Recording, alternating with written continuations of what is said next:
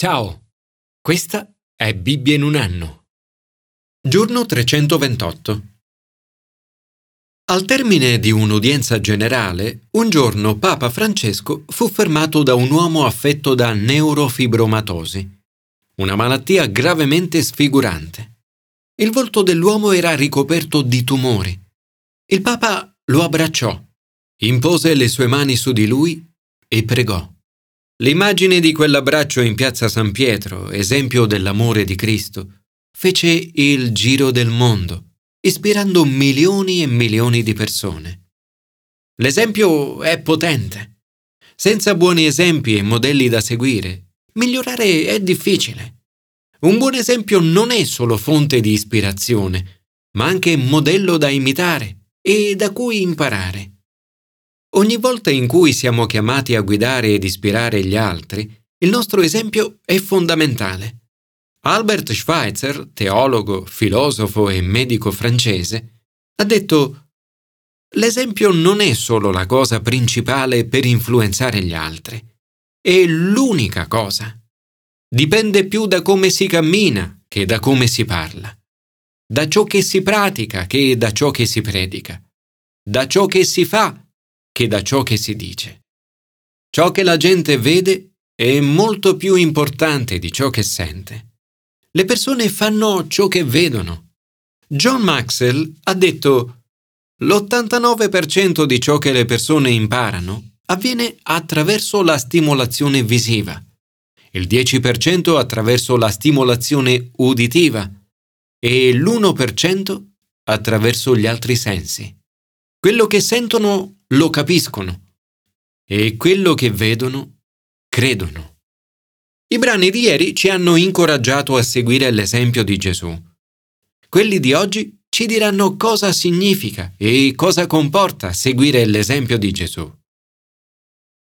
Commento ai sapienziali. Camminare nella saggezza. La conoscenza è orizzontale. La sapienza è verticale, scende dall'alto. Seguire l'esempio di Gesù significa camminare nella sapienza. Fin dai primi giorni della sua vita Gesù ha camminato nella sapienza. Cresceva e si fortificava, pieno di sapienza. La gente diceva che sapienza è quella che gli è stata data? Ma cosa significa camminare nella sapienza? L'autore di Proverbi dice Chi procede con rettitudine sarà salvato chi va per vie tortuose cadrà all'improvviso. Continua. Chi confida nel suo senno è uno stolto. Chi cammina nella saggezza sarà salvato. E ancora, chi coltiva la sua terra si sazia di pane. Chi insegue chimere si sazia di miseria. La lealtà è meglio della fretta di arricchirsi. Ed è saggio essere generosi L'avaro è impaziente di arricchire, ma non pensa che gli piomberà addosso la miseria. Per chi dona al povero non c'è indigenza, ma chi chiude gli occhi avrà grandi maledizioni. A volte il parlare e il confrontarsi apertamente con gli altri è necessario. Chi corregge un altro troverà alla fine più favore di chi ha una lingua adulatrice. Gesù non ha mai avuto paura del confronto. Dovremmo poi continuare a confidare nel Signore. Chi confida nel Signore prospererà e chi cammina nella saggezza sarà salvato. Signore, ti prego di aiutarmi a camminare nella saggezza, confidando in te. Commento al Nuovo Testamento. Conquistare con o senza parole. Vivere la vita cristiana è il modo più appropriato per trasmettere la buona notizia alle persone a noi vicine. Questo vale certamente per la nostra famiglia, i compagni di scuola, i colleghi di lavoro e coloro con cui viviamo. Spesso i sermoni migliori sono quelli che predichiamo con la nostra vita e non con le nostre parole. Questo è di grande importanza soprattutto nel caso dei familiari, ad esempio di un marito o una moglie non cristiani. Pietro incoraggia le mogli cristiane a credere che se alcune di loro hanno mariti che non credono alla parola, potrebbero essere conquistati senza parole grazie alla purezza e alla riverenza delle loro vite. Potrebbero essere indifferenti a qualsiasi parola su Dio, ma verranno conquistati dalla loro condotta casta e rispettosa. Il vostro ornamento non sia quello esteriore, ma piuttosto nel profondo del vostro cuore. C'è una bellezza più grande della bellezza esteriore, un'anima incorruttibile, piena di mitezza e di pace. Ecco ciò che è prezioso davanti a Dio. L'insegnamento di Gesù e degli Apostoli sul modo in cui i mariti dovrebbero comportarsi è rivoluzionario. In una società in cui solo le mogli avevano doveri e solo i mariti avevano diritti, Pietro dice qui che entrambi hanno doveri l'uno verso l'altra. Proprio come alle mogli dice di essere sottomesse, ai mariti dice trattate con riguardo le vostre mogli. Rendete loro onore perché partecipano con voi della grazia della vita. Così le vostre preghiere non troveranno ostacolo. Dice che i mariti dovrebbero essere cortesi e mostrare rispetto. Se non vivete con rispetto questa relazione, le vostre preghiere non saranno efficaci. Ma come dovrebbe essere uno stile di vita capace di conquistare le persone anche senza parole?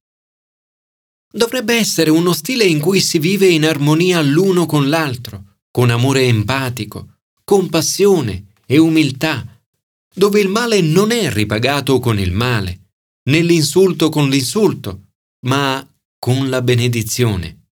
Non rendete male per male, né ingiuria per ingiuria, ma rispondete augurando il bene. A questo infatti siete stati chiamati da Dio, per avere in eredità la sua benedizione. Questo significa saper controllare la propria lingua, trattenere la lingua dal male e le labbra da parole d'inganno allenarsi a parlare in modo positivo e veritiero. Eviti il male e faccia il bene. Cerchi la pace e la segua. Questo stile porta ad una vita senza paura, in cui Gesù è posto nel nostro cuore come Signore. Ci sono volte in cui per conquistare alcune persone potrebbe essere più utile non usare parole. Tuttavia le parole sono molto importanti non dovremmo mai vergognarci di parlare. Adorate il Signore Cristo nei vostri cuori, pronti sempre a rispondere a chiunque vi domandi ragione della speranza che è in voi. Ciò che invece dovremmo sempre evitare è l'arroganza e la maleducazione. Ciò di cui abbiamo bisogno è sì una difesa verbale, ma soprattutto una difesa morale, una coscienza pulita, in modo che le persone possano dire di noi quello che vogliono. Tuttavia, questo sia fatto con dolcezza e rispetto, con una retta coscienza, perché nel momento stesso in cui si parla male di voi, rimangano svergognati quelli che malignano sulla vostra buona condotta in Cristo. Rick Warren ha detto Non puoi controllare le bugie che le persone possono dire su di te ma puoi controllare la verità. Vivi in modo che le persone debbano inventarsi cose per accusarti. E la croce e la risurrezione che rendono possibile una coscienza pulita. Gesù è morto per i peccati, una volta per tutte, per portarci a Dio. Questo è ciò che il battesimo completa. Non porta via la sporcizia del corpo ma è invocazione di salvezza rivolta a Dio da parte di una buona coscienza, in virtù della risurrezione di Gesù Cristo. Signore, ti prego di aiutarmi a vivere con una coscienza retta. Commento all'Antico Testamento. Adorare nel modo del Signore. Nella sua visione Ezechiele vede una porzione sacra si tratta di un'intera area sacra che include un santuario dove i sacerdoti servono il Signore e terreni per i leviti, i principi e tutto il popolo. Il popolo vive in pace in tutte le aree e livelli della società. Le persone vivono armoniosamente e rispettosamente gli uni con gli altri. Ma non si tratta solo di persone che vivono bene insieme. È un luogo dove la popolazione del paese si prostrerà davanti al Signore. L'armonia tra le persone ha origine da Dio e al centro di tutto c'è l'adorazione. Per adorare nel modo del Signore sono necessarie due cose. La prima è il pentimento. Il messaggio di Dio ai leader, i principi di Israele, è basta con le violenze e le rapine. Agite secondo il diritto e la giustizia. Eliminate le vostre estorsioni dal mio popolo. Oracolo del Signore Dio. Abbiate bilance giuste, efa giusta, bat giusto. La seconda è l'espiazione. La Pasqua è segno che Dio passa oltre i nostri peccati a causa del sacrificio di Gesù. Il sangue doveva essere messo sugli stipiti delle porte, a prefigurazione del sangue di Cristo. Il numero 7 è il numero perfetto. Il 7 del mese, festa d'una settimana di giorni, nei sette giorni della festa offrirai in olocausto al Signore sette giovenchi e sette montoni, senza difetti, in ognuno dei sette giorni del settimo mese. Segni questi dell'unico sacrificio perfetto e sufficiente di Gesù, il quale attraverso la sua croce ci permette di entrare alla presenza del Signore e vivere una vita di adorazione. Ezechiele ci esorta a camminare sulla via della croce e della risurrezione di Gesù, a vivere una vita così bella da conquistare le persone, a mantenere una coscienza pulita e a vivere senza paura, a seguire l'esempio perfetto di Gesù per fare della nostra vita un esempio per gli altri. Signore, grazie perché sei morto giusto per gli ingiusti, per me per condurmi a Dio. Ti prego di aiutarmi a vivere una vita di santità, seguendo il tuo esempio perfetto.